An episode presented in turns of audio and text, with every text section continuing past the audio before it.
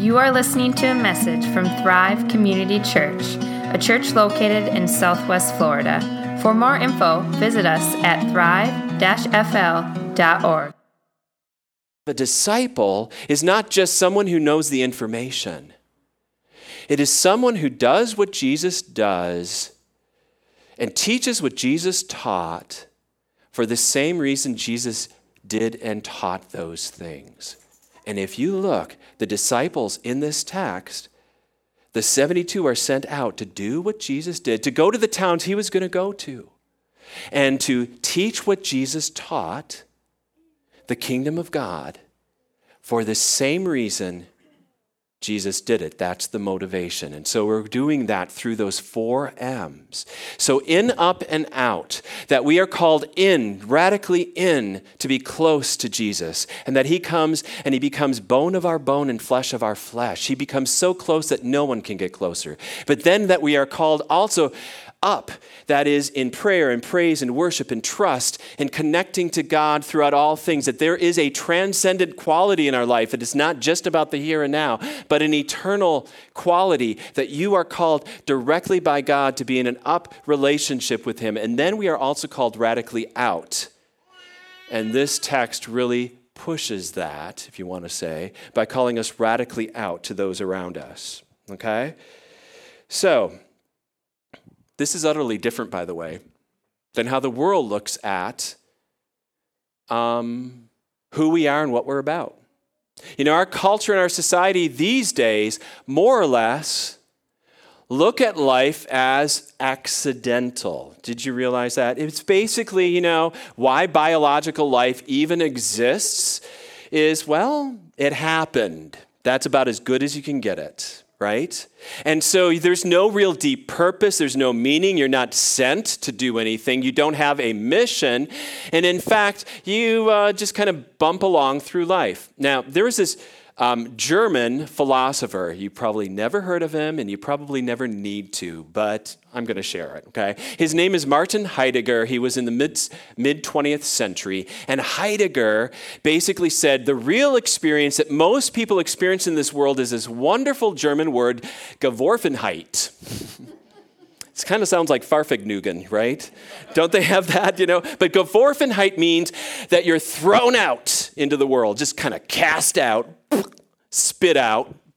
There you are. It's kind of like, you know, I don't remember being born, but the babies cry, right? And can you imagine after being this comfortable, you know, having this wonderful experience of just kind of just, ah, this is great. And then whoops, I'm out in this world and bright lights and wah. Well, that's kind of the experience that he says is not just about birth, but is throughout life that you're just kind of thrown out into the world. And you can't figure out why you're here or what you're about. I remember still, um, gosh, I guess Lisa, it was over 20 years ago, out in California. Um, our church at that time in the Central Valley of California, we went over to Pismo Beach State Park. And um, great place water really cold. Okay, it's California, 58 degrees. But we camped there for the weekend as a church, and I had the youth take out the first kind of Sony digital video cam recorder with those little tapes because we wanted to create a video to talk about, you know, just purpose and meaning in life questions. And so we started going around the campground and saying, hey, hey, we're just, we're a youth group, and we're just asking this one question What is your purpose in life? And I still remember this one individual lady in her mid 30s, maybe early 40s, look at us as we ask that question, and she looks back at us and goes like, "Gee, I never thought about that before." And I'm thinking, you're a human being, you've been around for decades on this planet, and you've never asked the question, why? Or try to figure out why you're here, what you're about. I think a lot of people are like that these days. Have you noticed? And I think they're living out that Martin Heidegger's Geworfenheit. Whether they realize that word or think it's just like Fahrvergnügen or not, they're still living it out. That they're just kind of cast out in the world and whatever, you know, blank happens. Just try to have fun while you're kind of going through life. But the gospel for you, for everyone who's a follower of Jesus, everyone he calls from the 72 nations, right, that they knew at that time, from the entire world. You are sent. You have a mission. You have a purpose that goes well beyond what you can ever imagine. It is a purpose that God has given you. As the Father has sent me, so I send you, Jesus says in the Gospel of John. Your mission, your sentness is as deep and as profound as Jesus himself. And so, disciples are those who do what Jesus did and teach what Jesus taught for the reasons Jesus did and taught those things. You're sent. Everyone has a mission, and everyone is a messenger. Okay? Point two the messengers. Um, now, if we just had, um, you know, this is the second time Jesus sent people out on mission. So the first time is in Luke chapter 9, actually, just before this. And if that's the only text we had, he sends out the 12, the apostles, right? And so these apostles are sent out. And um, if that was all we knew, a lot of us could say, yeah, let the professionals do it you know, because they're the apostles. Of course, they're supposed to do it. Guess what? First of all, the apostles were not professional. Boy, we're all amateurs, okay? We're all amateurs. Um, but secondly, we've got this text of the 72 being sent out. And so there's actually a profound thing about this is everyone is a messenger. You can't get away from that in the Christian church. Everyone is a messenger. Um, Ed Stetzer, he um, is a professor now at Wheaton College, and he's a church consultant and has done a lot of understanding of the United States as a mission field. And he says there has been this huge shift, this huge shift in the United States from when there were many, many, many people in the United States who were nominally Christian. They kind of knew about the gospel, and all you really needed to do was to invite them to church because they kind of had somewhat of an understanding, and then you get the pastor to have a good sermon, and then everybody's happy, right? Um, now, looking at the demographics of the United States, it's the nominals who are now becoming nones.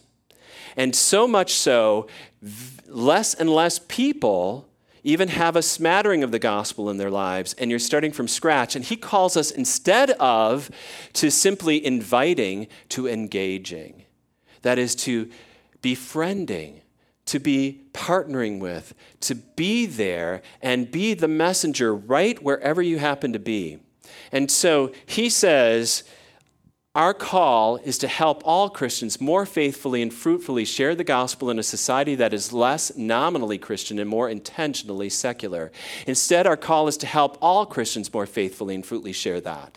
Okay? That's what's going on. And so we see that. And did you know that the messengers that Jesus has, if you look throughout the entire uh, T of the scriptures, the messengers that God had, they're a bunch of messed up people the heroes in the Bible are really anti heroes. So Peter himself was impetuous and a denier. Jeremiah was way too young when he was called. Abraham was way too old. Rahab was a prostitute.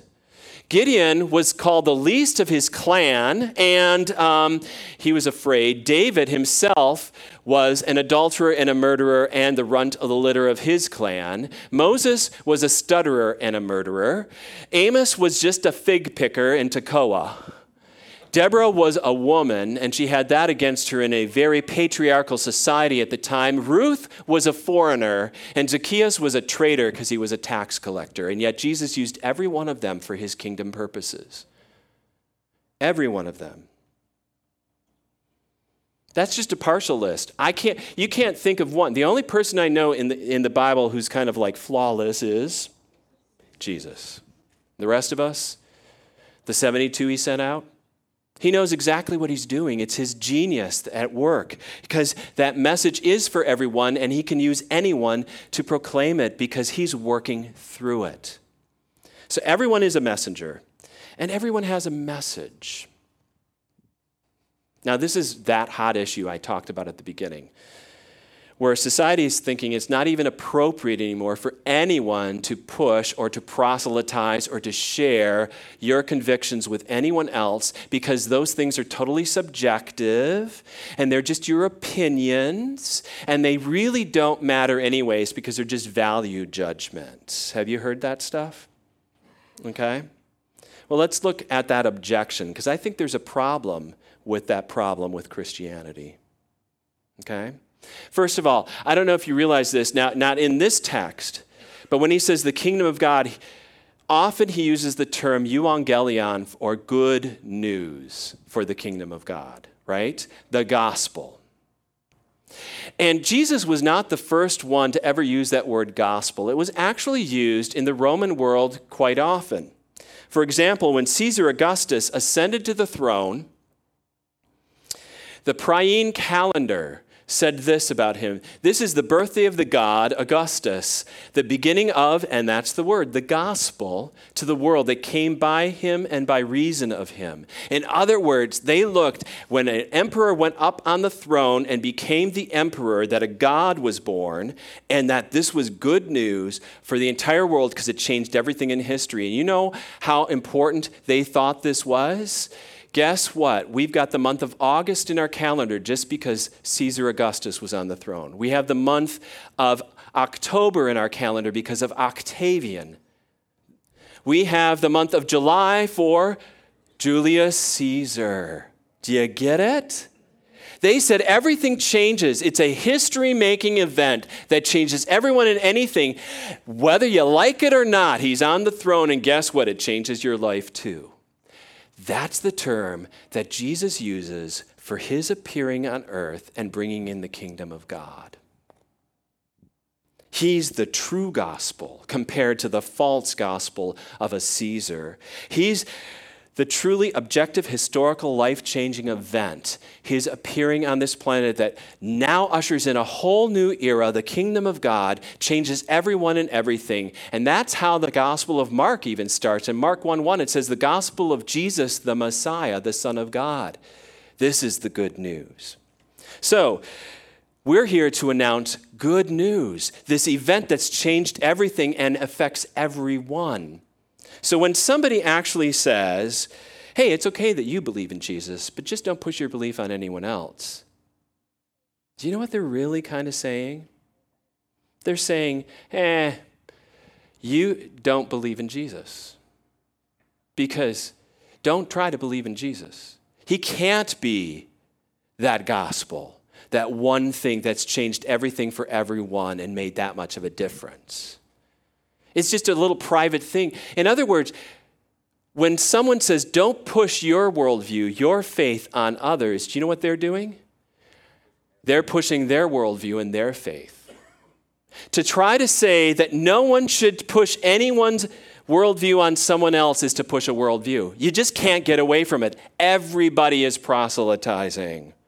Everybody is trying to convert other people to their opinions, not just in politics, not just in religion, but all the time. We're trying to convince people that we made the right decision, or we bought the right car, or we live in the right area, or our team is better than the other team. We're always convincing what's right, what's wrong. Everybody's doing it. So, what's the difference with the gospel? Now, some people do have an objection to how absolute truths in religions have caused countless violence in this world and all sorts of problems and has been abused. And I would agree with that, that that can be a problem.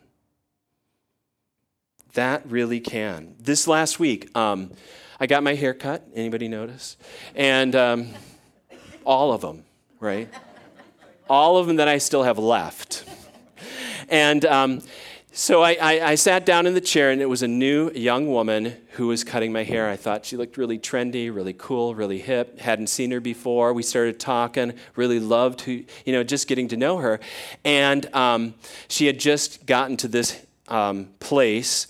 Um, she's been around the area for years. And then she asked, of course, the question, What do you do for a living? And I said, Well, I'm a pastor. And she goes, Oh, a Christian pastor? Yes. And then, hey, no, you know. And, and she goes, well, my mother in law And here you get to hear the story, right? How her mother in law um, wasn't good news, okay? Her mother in law, who's a kind of fundamentalist type Christian, I guess, I wouldn't even say that necessarily. My mother in law told me that tattoos are the mark of the beast, and of course, she's got tattoos on her. My mother in law also said iPhones and smartphones are also a mark of the beast. And um, my husband and I decided we were getting married on October 31st, Halloween, because we thought that's a cool date. And my mother in law said, That's the devil's birthday. She was smart enough to say, But I really didn't think the devil had a birthday. I said, You're right. You're right. And she goes, You know, and I look at the, at the Bible and I, I really want to read it, but I know it's just a human book. And at that point in time, I just, all I said is, You know, when I read the Bible, I can get hung up on all sorts of stuff, but who I really think you meet in the scriptures is Jesus. And the more that you meet Jesus in the scriptures, I'm just amazed at who he is, what he's done, what he's accomplished, etc. And, uh, you know, you just plant a seed you really plant a seed. She's a wonderful young woman, couple of children, husband, who's had a lot of bad news preached at her in the name of Jesus. Carl Medearis really says this. He says, The gospel is not a debate or a list of things to believe. The gospel is a person. Jesus Christ is the gospel. He's the truth. He's the point. He embodies all of salvation, redemption, forgiveness, freedom stuff himself. And because he is a personality, he does not require doctrinal mastery to connect with him as an individual. So you share the good news of Jesus. You know, Jesus says in this text, the one who hears you hears me. And the one who rejects you rejects me, and the one who rejects me rejects the one who sent me. When I am sharing when I am witnessing, when, I'm the me- when I share the message, I want to make sure the one thing, if anything's going to be rejected, if anyone's going to ever reject, it's not because of my personality, my attitude, my know it allness, my arrogance, my whatever, but that they've heard and seen the love of Jesus and the truth of Jesus and who he is. And if they reject him, okay, I'll live with that. Now, one more point about this worldview thing, because I think this is important. I understand it's not necessarily popular, but imagine this. We're saying that Jesus Christ is the one historically objective reality, the good news who's entered this planet, God Himself in the flesh, and has changed everything for everyone and is available to anyone at any time. Right? And you can just trust and believe in him and you have that gift. Can you imagine being a research scientist and discovering the cure? Not like an improvement in life, not like um, a couple of more extended years, but the cure for cancer, every cancer, any cancer. But, you know, you don't want to push your idea on everyone else. So you kind of keep it to yourself and you hope people might discover it. And there and you could say, well, there are a lot of different ways that possibly cancer is cured, and some people are in remission from all the other ways that we've got right now. And there are some real promising hopes over here and here and here. So, you know, I just don't want to, you know, impose. You know how ridiculous that is, right? He's the key. It's like I was talking with some guys uh, a couple weeks ago, and I pulled out, he's the key. Here's the key to my house. I know there's thousands of keys out there. Millions, right? And they open a lot of things, and there's truth maybe behind a lot of those doors. There's maybe truth in a lot of ways. We don't claim that all truth is encompassed, but this is the key to my house. It works every time. You can open the door, you get in. You have what's there, right? Now, there might be a lot of other keys. Maybe some would work in our house. I don't know. But why would I share anything other than the key I know that works every time? And that's what Jesus has said about himself. Now, you can say, oh, okay, I just don't know. He's a little too exclusive. He's saying he's the key for everyone in every place and everything. Well, he does that a lot. So it's, but he's the key. He opens the door. And we, as in, in, the gospel presentation, it's not like I tell you, oh, you know, Christy, there's a key somewhere.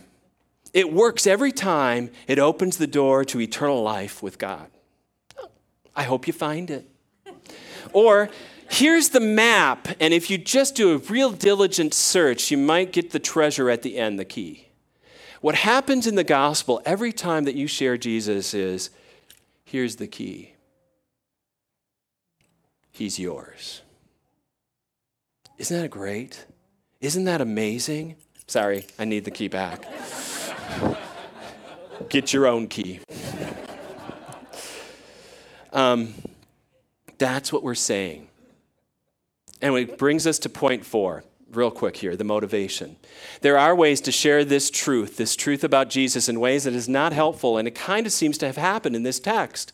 Because the 72 come back rejoicing and they're stoked, but do you know what they're stoked about? Oh, look at that, the demons, man, they were subject to us. Yeah, high five. I don't think they did high fives then, but you understand, right? And instead, Jesus says this to them Nevertheless, do not rejoice in this, that the spirits were subjected to you, but rejoice that your names are written in heaven. He says the real key is you've got an identity, you've got something already given, you've got everything that is yours already, because this is actually past tense perfect. You have been written in heaven, it's yours. So don't find your identity in the power and the victory that you've got over this. First of all, they weren't celebrating the fact that people were forgiven and liberated and healed. They were celebrating their power and how they looked. And he said, that's the wrong way to go. It's about the motivation, it's doing what Jesus did teaching what Jesus taught for the reasons Jesus did and taught those things. And Jesus taught and did those things, even sending out the 72 out of love and compassion and total service, your names are written in heaven. No one can erase it. Like um, Phil said, nothing can separate you from the love of God in Christ. Nothing. What does it mean in that day and age to have your names written down? Well, in a town, any town, there was a registry, but this was before printing. This was before mass production, no photo. Can you imagine, right? And to have your name written was a big deal because only those who were citizens, those who were of some importance, would have their names written down. And Jesus is saying, Your names are written down. You are known by God. You've got all the significance, you've got all the worth, all the purpose of eternity behind you. You don't go out and witness to do anything but to gain a friend and to serve. The right motivation. We are lambs that are sent out. It's a little scary, but he doesn't send out the lions. He doesn't send out the Marines. He doesn't send out the people who have their act together, He sends out lambs in the midst of wolves. Because the message itself is that we are here to serve others. And just think about this Jesus was the lamb who lived in the midst of the wolves, who walked all the way to the cross and was crucified there as the lamb. He was shut out. He was locked out of the kingdom on that cross so that that door would be open for you. He was excluded so you are included. He was pushed away and rejected so you are accepted by God. Isn't that amazing? The genius of Jesus. The mission, the messengers, the message, the motivation. Ordinary broken people he uses as messengers, and the message is Jesus himself in Jesus' way for the sake of love and grace, for the sake of others. Now, you might be here this morning. You might have come just out of curiosity. Maybe you've been burned many times by someone, whether well intentioned or not, who is doing one up on you in some way, whether they knew it or not. And we're just kind of doing some God talk at you and, and telling you should and you shouldn't. And it wasn't good news at all, but bad news. And you think all religion is like that and that you just can't, you got to do that pluralistic thing and saying, hey, everything's okay. I'm not going to buy into anything because I've seen all the damage that's been done by people who claim absolutes anywhere.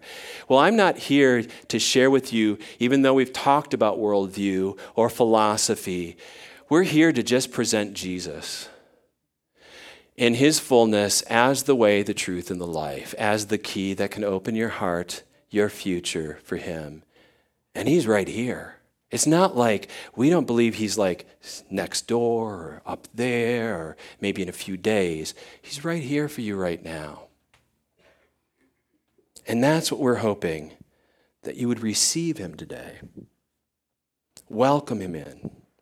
And let him be the key that unlocks everything your purpose, your mission, the message, the hope, your eternity. Let's pray. Lord God, again, the genius of Jesus to send out 72. We ask, Lord, that you'd actually, as you are that message itself, the one who exemplified it and lived it, and um, that you'd come into our hearts and lives right now, wherever we're at. We welcome you in. We accept your you as the message. We may not understand everything, but we don't have to, Lord. We can just trust you. Thank you, Holy Spirit, for giving us that faith to believe. Help us, O oh Lord, to follow you every day and to be that messenger. We pray, Lord, this week for those that we encounter, that we may be like the 72, that we don't rejoice in what might happen this week, but in the fact that our names are written in heaven because of your goodness and grace. We look forward, O oh Lord, to just two weeks from now in Easter, and we just pray that you'd use each one of us here to share that gospel hope in some way, to invite people to be part of the message. Send us out on mission. All this we pray, Lord Jesus, in your precious name. Amen.